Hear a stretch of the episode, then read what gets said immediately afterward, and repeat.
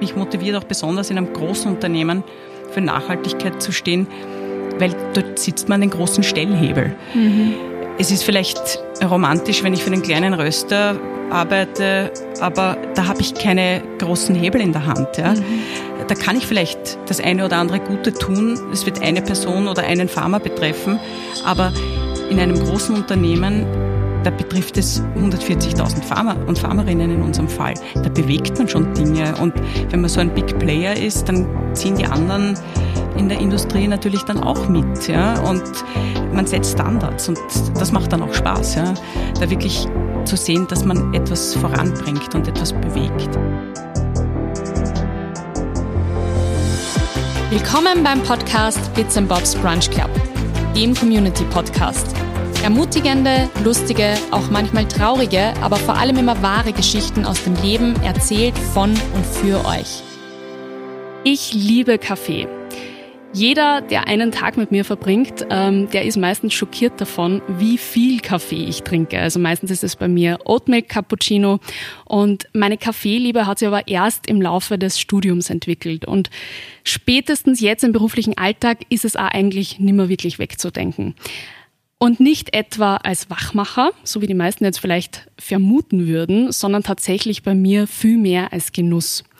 Meine erste eigene Kaffeemaschine, die ich überhaupt besessen habe, habe ich auch bis heute ähm, sehr nachhaltig an dieser Stelle. Vielleicht schon einmal ein kleiner Teaser. Und die ist mittlerweile sogar schon acht Jahre alt. Und zwar ist das die Nespresso Citizen and Milk. Ich hoffe, ich habe das jetzt richtig gesagt. Citizen and Milk. Sage ich das so richtig? Ja, das ist ganz genau richtig. da hat sie jetzt gleich meine, meine Gesprächspartnerin eingeschalten schon, um mich da äh, zu korrigieren. Überhaupt ähm, vielleicht gleich Thema Nespresso bin ich Heavy Nespresso-Konsumentin und deswegen freue ich mich umso mehr, dass diese heutige Episode in Kooperation mit Nespresso Österreich stattfindet.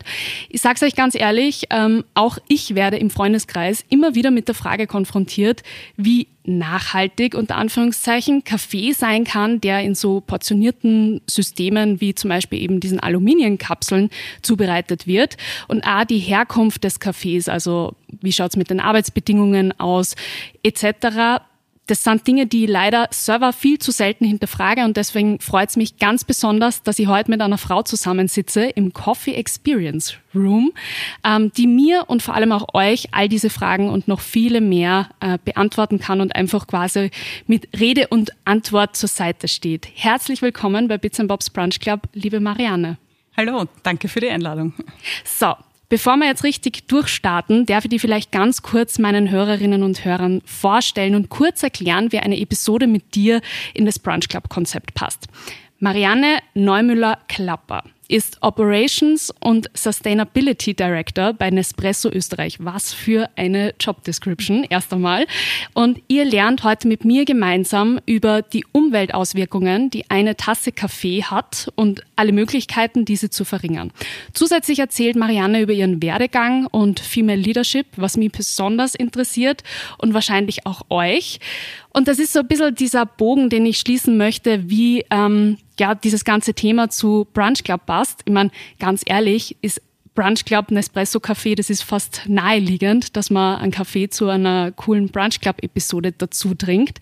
Ähm, grundsätzlich haben meine Podcast-Episoden ja immer so ein bisschen das zusammen, dass man spannende Einblicke bekommt, Geschichten und vor allem auch immer irgendwie etwas lernen kann. Und wenn das dann in der Person sozusagen von einer inspirierenden Führungspersönlichkeit erzählt wird, ist, glaube ich, die Mischung echt perfekt. Und ich würde sagen, wir starten jetzt gleich. Ähm, wir sitzen zwar im Coffee Experience Room, uns fehlt tatsächlich beiden eine Tasse Kaffee und jetzt frage ich dich einfach einmal, wie trinkst du denn am liebsten deinen Kaffee, liebe Marianne? Ja, also meinen Kaffee trinke ich am liebsten kurz und schwarz. Ja. Wow, okay. Ja, das gibt die richtige Energie und äh, ich mag das sehr gerne äh, in, in kurzen kurzen Shots. Okay, spannend. Und wie viel dürfen es sein pro Tag? Naja, das sind so vier, fünf, die ich am Tag trinke. Ja. Okay. Ähm, starten wir in das Thema rein. Wenn man das Thema Nachhaltigkeit und Kaffee oder auch Nespresso hört, dann kommt oft einmal die Frage, wie passt das zusammen? Ja, das passt perfekt zusammen. Und zwar äh, eine Tasse Kaffee von Nespresso hat 27 Prozent weniger CO2-Auswirkungen äh, als äh, ein Vollautomat. Mhm. Das heißt, äh, weil 50 Prozent der ganzen Umweltauswirkungen passieren beim Kaffeeanbau. Okay. Und äh, deshalb ist der Kaffee dieser wichtige und, ähm, sage ich mal, besondere Rohstoff, auf den man gut aufpassen muss. Und in einer Portion Espresso in der Kapsel ist genau die Menge Kaffee drinnen, die es für die perfekte Tasse braucht. Mhm. Ja, nicht mehr und auch nicht weniger. Genau exakt die Menge, die, man, die es benötigt. Und noch dazu wird der Kaffee, der in der Kapsel drinnen steckt, auch wirklich sozial und ökologisch nachhaltig angebaut einige Fakten, ähm, die du jetzt gleich am Anfang genannt hast.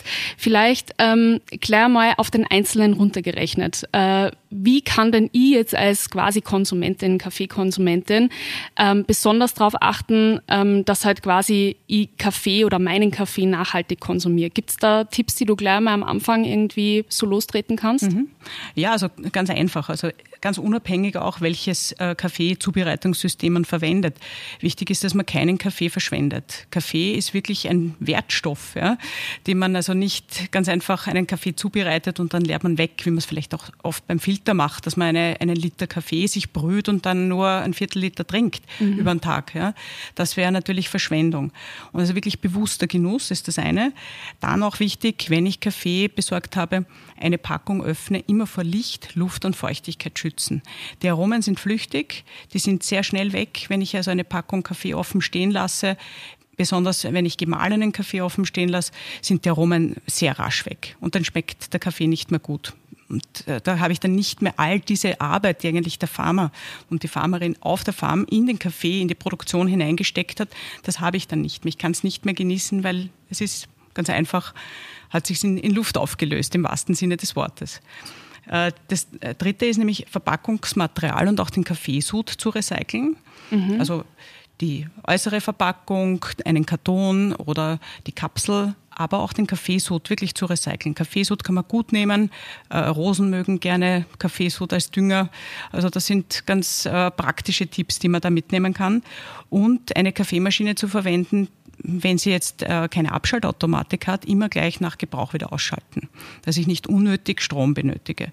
Und äh, das äh, Letzte wäre darauf achten, worauf, woher der Kaffee kommt. Also wenn ich jetzt eine, eine Kaffeepackung habe, wo ich nicht sehe, woher, aus welchem Land kommt das, dann weiß vermutlich auch der Hersteller nicht, von welcher Farm und unter welchen Bedingungen der Kaffee angebaut wurde. Also immer zu schauen, woher kommt's.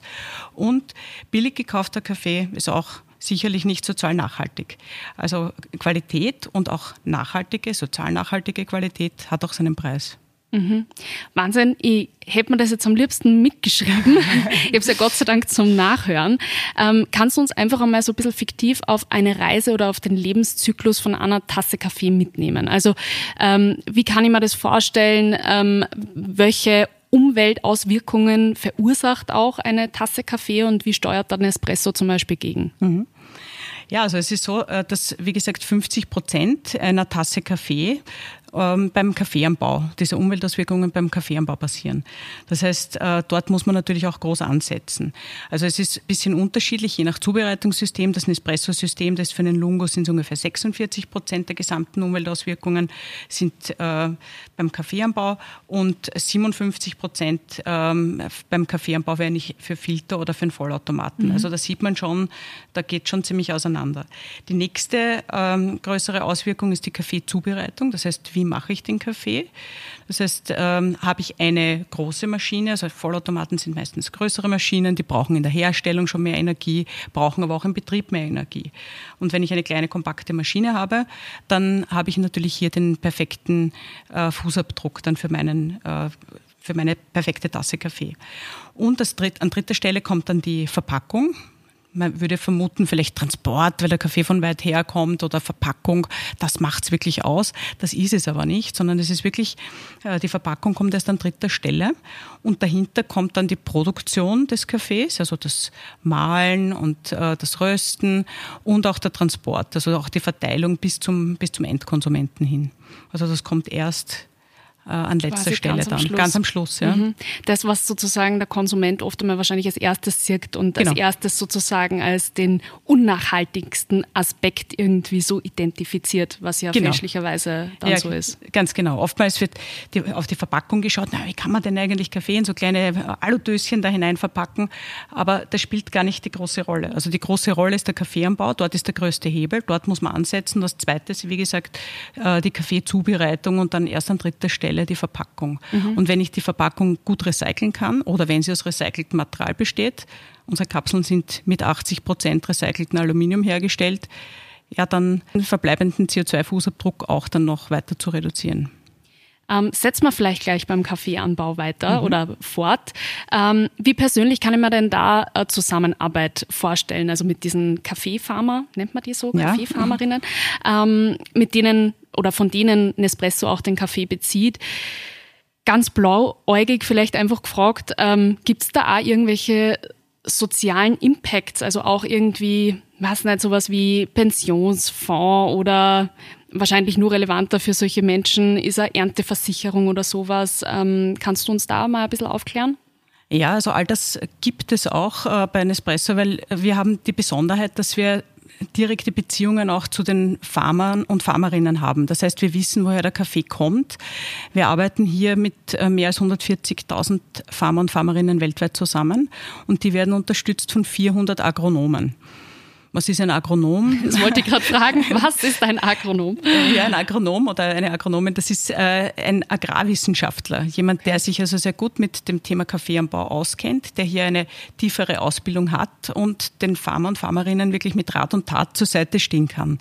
Äh, sie unterstützt, wie sie produktiver werden können, aber auch mehr im Einklang mit der Natur arbeiten können. Sprich also kompostieren, mulchen besser einzusetzen, um dann weniger Dünger zu benötigen benötigen, aber trotzdem entsprechende Erträge dann zu erwirtschaften und die Qualität auch zu verbessern, dass sie auch wissen, wie ernte ich richtig den Kaffee, wann ist der richtige Zeitpunkt zu ernten. Ich glaube, man kann das auch ein bisschen für alle Österreicher, wir verstehen alle so viel von Wein, das kann man sehr gut vergleichen. Da muss ich ja mhm. auch den richtigen Zeitpunkt wissen, wann ernte ich meine Trauben, wie bearbeite ich nachher dann, dass ich einen guten Wein bekomme. Und ähnlich ist es bei den Kaffeebauern. Und äh, da unterstützt Nespresso mit den Agronomen direkt vor Ort. Ort. Ja. Mhm. Und äh, dann gibt es in weiterer Folge, äh, gibt es auch, äh, so wie du es angesprochen hast, Pensionsversicherungen.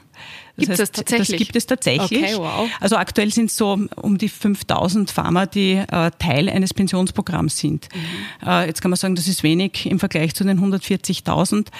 Ja, ähm, könnte, könnte mehr sein, ähm, aber es ist mal ein Beginn und man muss irgendwann einmal starten, gute Dinge ins Leben zu rufen und damit auch eine Sogwirkung dann zu generieren.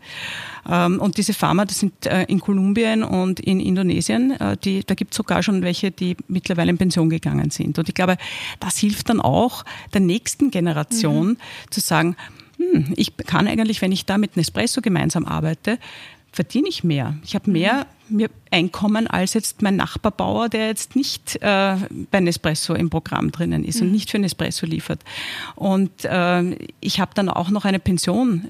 Ich muss jetzt nicht bis zum letzten Atemzug am Feld stehen und arbeiten, sondern ich kann auch dann meinen äh, wohlverdienten Ruhestand genießen. Und das gibt dann der nächsten Generation, glaube ich, schon auch den Auftrieb, hier weiterzumachen mhm. und nicht das Land veröden zu lassen. Mhm total spannend. Also ich glaube, man muss natürlich da ähm, auch ganz klar einräumen, dass dort sicher äh, die Pensionskultur generell eine ganz andere ist als bei uns. Also das ist dort nicht, äh, äh glaube ich, gang und gäbe. Also dieser Anfang oder sage mal dieser Tropfen auf den heißen Stein, den du da angesprochen hast, irgendwo muss man beginnen. Mhm.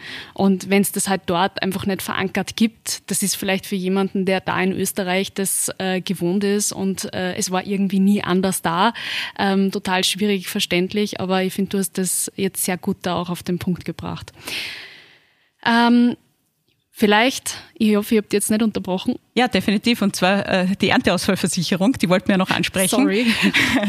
Die Ernteausfallversicherung ist für die Kaffeefarmer und Farmerinnen sehr wichtig, weil durch den Klimawandel sind gerade die Kaffeefarmen sehr stark betroffen. Äh, durch die steigenden Temperaturen oder auch durch Regen zu viel, zu wenig, zum falschen Zeitpunkt äh, kommt es immer wieder äh, zu einem Ausfall der Ernte. Und wenn ich jetzt von dieser Ernte sehr abhängig bin, mein Leben davon, also mein Einkommen davon abhängt, zusammenhängt, muss natürlich auch irgendwo für Sicherheit gesorgt werden. Und da gibt es auch äh, für einen Teil der Pharma schon Ernteausfallversicherungen, die sehr schnell und unbürokratisch funktionieren. Weil es bringt nichts, wenn man da lange einreichen muss, bis man dann endlich mhm. mal in eineinhalb Jahren vielleicht ein Geld bekommt.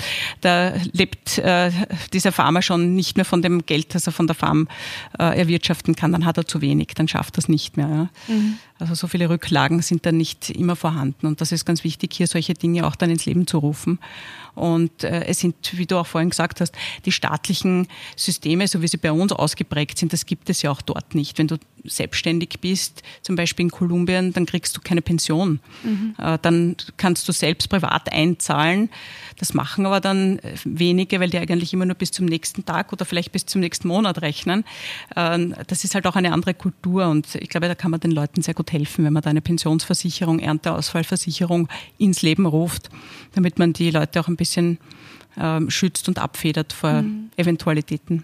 Und vor allem auch wichtig für langfristige Beziehungen. Und das ist ja am Ende, sage ich mal, dieses Kreises ja doch auch ganz wichtig für Nachhaltigkeit, ja. dass man langfristige Beziehungen fördert. Ja, ganz genau. Also das ist nicht so, dass wir ganz einfach sagen, so, wo ist jetzt der Kaffee am billigsten und dann kaufen wir es einmal da und einmal dort, sondern das sind langfristige Beziehungen, weil wir auch wissen, von welcher Farm bekommen wir welches Geschmacksprofil. Ja? Wie schmeckt mhm. der Kaffee von dort? Und wir wollen ja unseren Kunden und Kundinnen immer ein gleichbleibendes Erlebnis. Also wenn du deinen Lieblingskaffee hast, dann welcher ist das übrigens?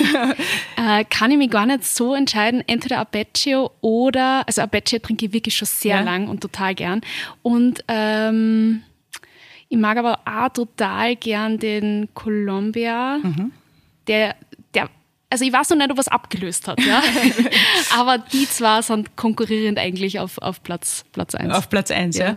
Und da willst du, wenn du den Apache trinkst, dann möchtest du, dass der jeden Tag nach Apecho schmeckt Richtig. und nicht einmal so und einmal so. Und deshalb ist es auch so wichtig, dass wir da die langfristigen Beziehungen haben, weil dann wissen wir auch, welches äh, Geschmacksprofil die Bohnen mitbringen, sodass wir wieder die perfekten Kaffees immer in der gleichbleibenden, in der konsistenten Qualität dann zusammenbekommen können. Ja, ja total, total wichtig und richtig.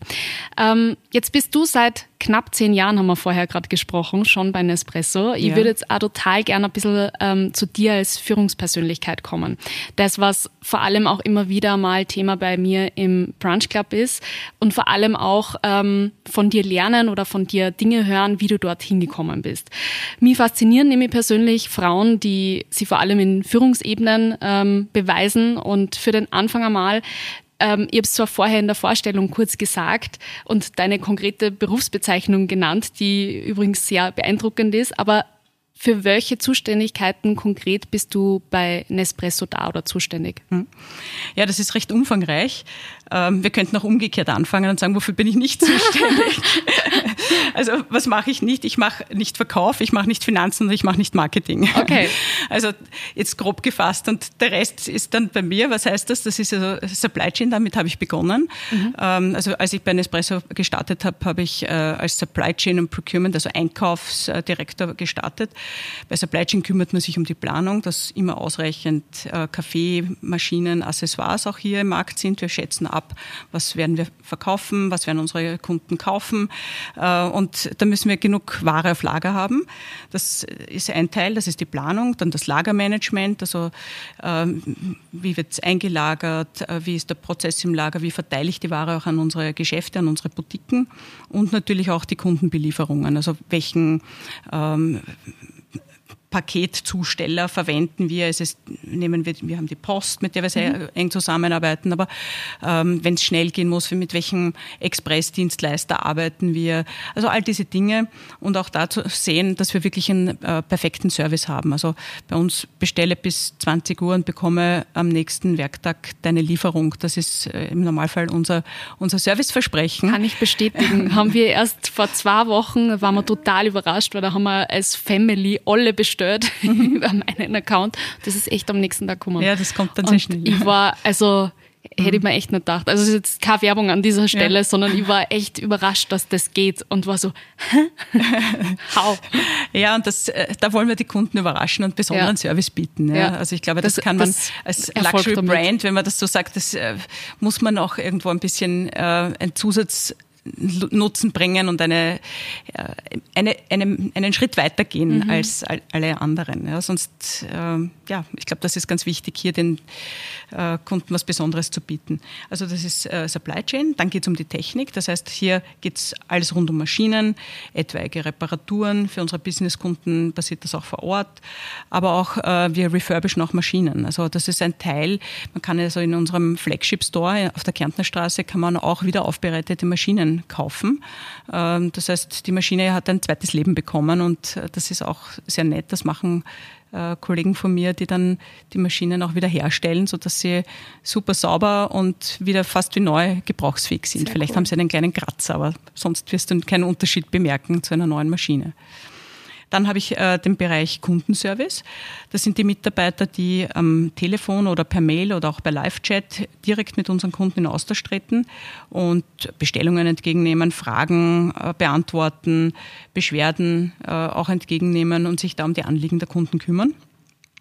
Und das Thema Qualität, Sicherheit, Gesundheit ist bei mir auch da, dabei. Gesundheit war in den letzten beiden Jahren ganz groß auf der Agenda mit Covid. Wie stellt man sicher, dass die Mitarbeiter kommen können, alle sicher sind, sich nicht unnötigerweise dann irgendwo anstecken? Also wie kann man da die besten Vorkehrungen treffen? Und ganz groß das Thema Nachhaltigkeit natürlich. Das ist meine Herzensangelegenheit, äh, die Nachhaltigkeit. Also da, da, da brennt mein Herz sehr stark dafür. Und jetzt einmal kurze Zwischenfrage. Wie viele Stunden hat dein Tag? Also, dass sich das ausgeht, all diese Themen, die ja doch sehr groß sind? Naja, also ich bin sehr froh. Ich habe auch ein sehr gutes Team, äh, das mhm. darunter natürlich äh, die Agenten sehr gut weiterbringt. Und äh, das heißt, ähm, das habe ich aber auch aufbauen müssen. Das mhm. war auch nicht von vornherein da. Das muss man sich auch erarbeiten. Und ähm, ja, wie viele Stunden sind es? Ich glaube, es verschwimmt mhm. zwischen, weil man, ich denke danach, nach, wenn ich meinen Sport mache oder sowas, denke ich über Business-Sachen nach. Und ich glaube, das kann man gar nicht so sagen. Und wenn mir halt was einfällt am Wochenende, dann setze ich mich hin. Aber mich stört es auch nicht, ja, weil wenn man Spaß am Job hat, dann, dann tut man das ganz einfach, weil man Freude hat ja, dran. Und da, ich zähle die Stunden eigentlich nicht. Das ist der schönste Job, glaube ich, auf Erden, wenn man die Stunden erzählen muss. Also ich glaube, da, da, das sieht man auch oder merkt man, dass dein Herz auch dann dafür brennt, äh, wenn man eben dann nicht die Stunden zählt. Ähm, vielleicht auch noch so ein bisschen, wie du zu dieser Rolle gekommen bist. Also mir interessiert es vor allem auch, was die motiviert hat, auch in so einem großen Konzern für Nachhaltigkeit einzustehen. Ich schätze mal, das ist nicht immer hundertprozentig leicht, oder? Ja, das ist richtig. Also äh, Nachhaltigkeit hat mich schon immer interessiert. Ja. Also ähm, und man kann sehr viele Dinge halt auch aus dem privaten Bereich äh, mitnehmen und auch in den privaten Bereich hinaus wieder zurücknehmen. Und ähm, wie bin ich in diese Rolle gekommen? Eigentlich war es mehr oder weniger, ähm, sag ich mal, ich habe als Supply Chain Procurement Director begonnen und dann hat sich laufend mein Verantwortungsbereich erweitert und dann war Nachhaltigkeit mit dabei. Ja. Und ich habe mir gedacht, naja, so wie damals nur Recycling, Kapselrecycling, da muss ja mehr dahinter geben. Ja? Und habe mich dann in das Thema wirklich hineingeschmissen und habe geschaut, okay, was, kann, was, was tun wir denn eigentlich und was passiert da eigentlich? Und dass man auch die Dinge, die vielleicht nicht so offensichtlich sind wie der Kaffeeanbau, dass man das auch vor den Vorhang holt und auch erklärt. Ja? Und nur wenn man nämlich das versteht, wie alles zusammenwirkt, dann kann man auch richtig nachhaltig agieren. Und das motiviert mich und mich motiviert auch besonders in einem großen Unternehmen für Nachhaltigkeit zu stehen, weil dort sitzt man an den großen Stellhebel. Mhm. Es ist vielleicht romantisch, wenn ich für einen kleinen Röster arbeite, aber da habe ich keine großen Hebel in der Hand. Ja. Mhm. Da kann ich vielleicht das eine oder andere Gute tun. Es wird eine Person oder einen Farmer betreffen, aber in einem großen Unternehmen, da betrifft es 140.000 Farmer und Farmerinnen in unserem Fall. Da bewegt man schon Dinge. Und wenn man so ein Big Player ist, dann ziehen die anderen in der Industrie natürlich dann auch mit. Ja? Und man setzt Standards und das macht dann auch Spaß. Ja? Da wirklich zu sehen, dass man etwas voranbringt und etwas bewegt. Ja. Nicht ich alleine, das sind sehr viele Leute dabei, die das Thema Nachhaltigkeit treiben, aber Teil so eines Großen zu sein und an den großen Hebel zu sitzen, das macht schon Spaß. Mhm. Hast du das Gefühl, dass man ähm, da auch schrittweit irgendwie dabei sein muss, also dass es halt einfach auch von den, von den Konsumentinnen oder auch von den Kunden irgendwie einfach auch so diesen Need in die Richtung geht, einfach weil ja doch, also man muss ja fast sagen, einfach eine Trendbewegung in die Richtung einfach stattgefunden hat in den letzten Jahren? Ja, sicher. Also um das Thema Nachhaltigkeit kommt kein Unternehmen herum. Und ähm, ich sage immer, was wir an Wissen äh, bei Nespresso zusammengesammelt haben über Kaffeeanbau, über die Karbonisierung im Rahmen von Kaffee, der gesamten Kaffeewertschöpfungskette. Also da könnte man eigentlich fast einen Doktor machen draus mit all den Informationen, die wir da haben. Und äh, ja, da, da, ist so viel Information da, aber es geht darum, dass man die auch in, in kleinen Portionen und in solchen Dosen, wie es auch ein Konsument äh, verstehen kann ja, äh, und möchte, dass man das entsprechend so, sage ich mal, in kleinen Dosen zur Verfügung stellt. Mhm. Ja. Mhm. Ähm, weil es will nicht in einen Doktor ein Kaffee am Bau machen. Ja, das das, das glaube ich sofort. Ähm, aber hat es für die auch in, im Laufe deines Werdegangs ähm, diesbezüglich irgendwo Rückschläge gegeben? Also gerade auch vielleicht so in Bezug auf diese weibliche Führungsrolle. Ähm, du stehst ja doch auch für ein sehr polarisierendes Thema mitunter ein. Also gerade Nachhaltigkeit, da wird halt einfach heftig und viel diskutiert und sicher auch im Bereich Nespresso oder Konzern. Ähm, Gab es da schon mal Situationen oder sagen wir einfach Herausforderungen, die dir da jetzt irgendwie so schießen? Ja, da gibt's äh, immer wieder Herausforderungen. Auf der einen Seite, wenn es um das Thema Nachhaltigkeit und polarisierendes Unternehmen geht, dass oftmals die Fakten nicht berücksichtigt werden, sondern dass man ganz einfach sagt, na, das glaube ich nicht. Mhm. Äh, das kann nicht sein, dass jetzt eine Kapsel da nachhaltiger ist als der Vollautomat. Äh, ja, und wenn, wenn man sich dann nicht mit wissenschaftlichen Fakten auseinandersetzen will, das macht mich persönlich dann betroffen und traurig, weil ich mir denke, auf die Art und Weise werden wir keine nachhaltige Gesellschaft zusammenbekommen, wenn wir Fakten ignorieren. Ähm, also es muss vielmehr auch die Wissenschaft hinein äh, mit einbezogen werden und die auch mehr Gehör bekommen äh, und nicht nur vorgefasste Stehsätze oder, oder Glaubenssätze, die vielleicht irgendwo irgendwann mal aufgebaut wurden und noch immer in den Köpfen verfestigt sind. Das macht mich dann immer wieder traurig. Da hat man unlängst mal eine Podiumsdiskussion, äh, da habe ich mir gedacht, na, das würde einem Mann in, in der Rolle nicht mhm. passieren, dass du dann ganz einfach nicht mehr zum Reden kommst, dass da ganz einfach das Wort immer unterbrochen wird und du deinen, dein Argument und deinen Satz nicht sagen kannst. Dann denke ich mir, das muss jetzt auch nicht sein. Aber mhm. zum Glück muss ich sagen, ich nehme das dann jetzt nicht tief persönlich, weil ich bin in einer Generation aufgewachsen, wo, du, wo Frauen sich eine dicke Haut zulegen mussten. Also in den, ich habe Anfang der 90er meine Karriere begonnen da war das noch nicht so mit äh, Gleichberechtigung und so weiter, sondern da musstest du wirklich noch mal härter sein als die Männer. Und da kriegst halt eine, eine dicke Elefantenhaut und ich glaube dann immer an Karma. Mhm. Ähm, siehst du zum Beispiel in deinen Teams, würde mich nur persönlich interessieren, forderst du oder förderst du da auch vor allem äh, weibliche sozusagen Nachkommen unter Anführungszeichen, ähm, gerade weil du das angesprochen hast, ähm, dass trotzdem, sage mal, wie du damals gestartet hast, das sicher auch noch anders war, als es jetzt ist, dass man jetzt vor allem drauf schaut, dass man eben Diversität im Team hat oder eben auch mehr weibliche Führungskräfte? Also darauf schaue ich sehr. Ähm, und natürlich muss es immer einhergehen, auch mit der entsprechenden Qualifikation. Sowieso. Äh, das ist mir auch ganz wichtig, weil, also was ich auch nicht möchte, ich möchte keine Quotenfrau oder so ja. etwas sein. Das, da, da, hätte ich echt ein Problem damit, äh, weil ich möchte mich über, auch über meine Leistung definieren und ich glaube, es ist möglich, als Frau eine Karriere zu machen, weil man, wir sind alle gut ausgebildet und ähm, es, man kann Familie und Beruf unter einen Hut bringen, das funktioniert und das unterstütze ich auch bei meinen äh, Mitarbeitern und Mitarbeiterinnen wenn jemand sagt, ja, du, um drei möchte ich gerne mein Kind aus dem Kindergarten holen, aber ich bin dann nachher ab 17 Uhr wieder, wieder tätig, dann sage ich ja, wir sind für mich in Ordnung. Und wenn ich äh, dringend was brauche und jemand am Handy dann schnell erreichbar ist und mir das eine oder andere Mal aushelfen kann, das kommt drei, viermal im Jahr vor, ja, ist auch in Ordnung. Ja? Mhm. Also man muss da das ein Geben und Nehmen. Und je mehr Freiraum ich auch jemandem gebe, umso mehr bekomme ich auch wieder zurück. Ja. Mhm. Also für mich, äh, ich unterstütze da sehr gerne weibliche Führungskräfte und ähm, es sind eigentlich die Mehrzahl meiner direkten Mitarbeiter sind, sind Frauen. Sehr cool. Ähm, Finde ich mega, dass du dann auch nochmal sagst, so, und jetzt geht einen Schritt weiter. Ich bin schon dort, aber jetzt auch sozusagen die nächste Generation fordern und fördern.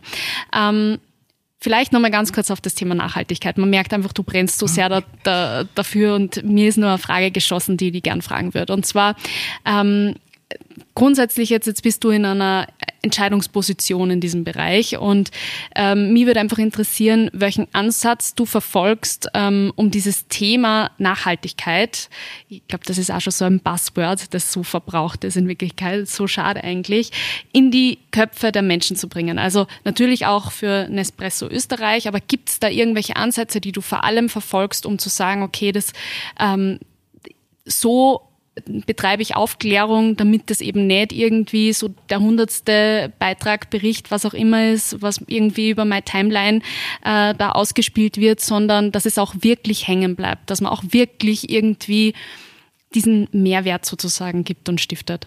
Ja, ich glaube, äh, wie du richtig sagst, Nachhaltigkeit ist so ein Passwort geworden, das jeder irgendwo verwendet und es ist auch sehr komplex. Ja, es ist vielseitig und komplex und man muss da sehr viele Dinge verstehen. Also ich versuche immer das äh, Thema her von einer von einem Lösungsansatz äh, her zu, zu bringen, praktische Beispiele zu bringen, ähm, so dass man sich auch etwas darunter vorstellen kann. Also äh, ganz wichtig ist mir da auch die Diskussion äh, und der Diskurs mit der Wissenschaft, mhm. weil es gibt kein wahr und falsch. Ja. Es gibt unterschiedliche Ansätze und durch den Diskurs findet man dann die beste Lösung.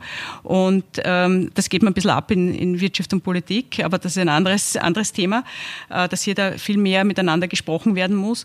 Und wir, wir machen zum Beispiel hier bei uns im Unternehmen Webinare. Ja. Das mhm. heißt, wir, wir suchen uns ein Thema raus, wie zum Beispiel regenerative Landwirtschaft. Wie bauen wir den Kaffee an? Was heißt regenerative Landwirtschaft? Und dann erklären wir das ähm, und bringen das mit praktischen Beispielen auch den, den Leuten näher. Also wenn für unsere Mitarbeiter, dass alle geschult sind und äh, dieses Wissen bei allen Mitarbeitern auch vorhanden ist. Beispiel, was ist Kompostieren, was ist der Unterschied zwischen Kompostieren und Mulchen mhm. auf der Kaffeefarm. Ne? Dann kann man das erklären mit dem Rasenmähen. Ja? Kompostieren ist, ich habe einen Fangsack hinten drauf und ich werfe es auf einen Komposthaufen oder ich mulche, dann habe ich keinen Fangsack und das, der Rasen wird geschnitten und fällt wieder auf den Boden. Also solche einfachen, simplen Beispiele. Man darf ja nicht immer davon ausgehen, dass jeder weiß, wie irgendwas angebaut wird. Ja? Es mhm. gibt ja auch viele Leute, die in der Stadt aufgewachsen sind und nicht zu sehr äh, familiär sind mit dem, wie jetzt die Natur funktioniert. Ja? Also da muss man das ganz nahe bringen. Und ein, wichtiger, also ein wichtiges Erlebnis hatte ich erst kürzlich. Ich durfte unser Nachhaltigkeitsprogramm direkt vor Ort besichtigen. Ich war in Kolumbien und habe mir dort angeschaut, wie denn die, wie der Kaffee angebaut wird von unseren Farmern. Und das war eine sehr, ein sehr, sehr spannendes Erlebnis. Und wenn man mit solchen Erlebnissen dann auch wieder nach Hause kommt, das ist natürlich das Beste, weil dann kann man sagen, das gibt's wirklich, schau mal, und das ist das Foto, ja. Und mhm. da war ich und da habe ich einen Kaffeebaum gepflanzt und das macht dann großen Spaß. Und ich glaube, das ist dann auch in, in leicht verdaulich für meine Zuhörer. Sehr, sehr wichtig. Also ich glaube, diese ähm, im, im Social Media Marketing nennt man das oft so snackable Content. Ja, also mhm. einfach auch, dass es so wie du vorher gesagt hast, dass es einfach leicht verdaulich ist, weil oft einmal diese ganzen Zahlen und Fakten, man kann das nicht alles auf einmal aufnehmen. Und wenn man das eben immer wieder so stückchenweise und aber dann eben auch verinnerlicht, weil ich glaube, das ist schon der Punkt, ja. dass man nicht nur jemanden trifft damit, mhm. sondern dass der das dann auch annimmt und mitnimmt. Ähm, ich glaube, das ist mit dieser, mit diesem Ansatz ähm, sehr viel erfolgreicher. Ja, Ganz richtig. Zum Schluss, ähm, wir sind nämlich schon am Schluss von unserer Podcast-Episode, stelle ich allen meinen Podcast-Gästinnen immer die gleiche Frage. Ähm, und zwar ist das, was dein bisher normalerweise sage ich größtes Learning, aber machen wir jetzt einmal ein bisschen, tun wir den Druck rausnehmen, ein großes Learning in deinem Leben war, ähm, was du gern mit deinen Hörerinnen und Hörern teilen möchtest. Darf alles sein, ähm, ich bin immer so ein Sharing is Caring Mensch, darf aus der Nachhaltigkeitsperspektive sein, darf gern auch aus deiner weiblichen Führungsrolle sein. Mhm. Ähm, ja, also meine beste Erfahrung, da nehme ich immer die letzte. Okay. Weil es gibt natürlich über eine längere Berufskarriere gibt es natürlich sehr viele mhm. Erfahrungen, mhm. die man dann so hat. Und äh, meine beste Erfahrung, die war kürzlich bei meinem Besuch in Kolumbien. Ähm, wir waren auf der Kaffeefarm, äh, abseits vom nächsten Ort, äh, steiles Gelände, dicht bewachsen, äh, fast eigentlich dschungelartig und immer wieder die Kaffeebäume dazwischen. Und dann auf so einer kleinen Ebene stand so ein, sein Haus äh, mit Flachdach, ähm, also eine, ja, sag ich mal, Ziegeln und ein mhm. bisschen weiße Farbe drauf. Ja. Mhm. Ähm, so ein, ein Blechvordach, darunter war so Plastik-Campinggarnitur, wo man halt gesessen ist und essen konnte. Also diese, diese Plastikgattensessel, mhm. so in mhm. dieser Art, ja. Und da, da saßen wir und haben dann mit dem Farmer geplaudert und der hat dann über sein Leben erzählt und äh, dass er halt doch zweimal flüchten musste und dass er in einer Goldmine zuerst gearbeitet hat, zwölf Jahre gespart hat, um sich dann die Kaffeefarm zu kaufen. Und wir sitzen und plaudern halt und so und er fragt mich halt über mein Leben. Und dann am Ende, wie wir uns verabschieden, steht er auf und sagt, ich bin so ein glücklicher Mensch, Gott hat auf mich geschaut, ich kann hier mit meiner Familie zufrieden, in Frieden und gesund leben. Und dann rinnt dir die Gänsehaut rauf und runter, weil du denkst, der hat genau genug zum Leben. Ein bisschen Reserven hat er sicher, aber der hat weit nicht das, was wir haben und ist vermutlich viel zufriedener, als wir es hier sind. Und diese Bescheidenheit und diese Zufriedenheit, die hat mich tief beeindruckt und äh, an das erinnere ich mich sehr gerne zurück, wenn ich mal, wenn ich über irgendeine Kleinigkeit mich wieder mal ärgere und denke mir, es geht viel einfacher auch und man kann auch viel glücklicher sein, indem man weniger hat, glaube ich. Total schöne Erfahrung. Danke dir fürs Teilen. Ähm, generell vielen Dank, Marianne, für dein Fachwissen und für das tolle Gespräch. Ich hoffe, es hat dir gefallen. Sehr gut, war super. Danke, Eva. Sehr, sehr, sehr gerne. Ähm, hier jetzt am Schluss noch ein kurzer Werbehinweis, dass diese Podcast-Episode in Kooperation mit Nespresso Österreich entstanden ist. Alle Inhalte, die gesprochen worden sind, sind aber von mir selbst redaktionell aufbereitet, beziehungsweise von der Marianne ähm, so erzählt. Ich hoffe, ihr konntet euch einiges mitnehmen und vor allem auch einiges lernen. Es würde mich besonders freuen, euer Feedback zu dieser Folge zu hören. Ähm, vielleicht trinken wir jetzt noch kurz einen Kaffee und ich den haben wir uns verdient. Das stimmt. Und ich verabschiede mich damit bei euch bis zum nächsten Mal in zwei Wochen. Dieser Podcast wurde produziert von WePodit.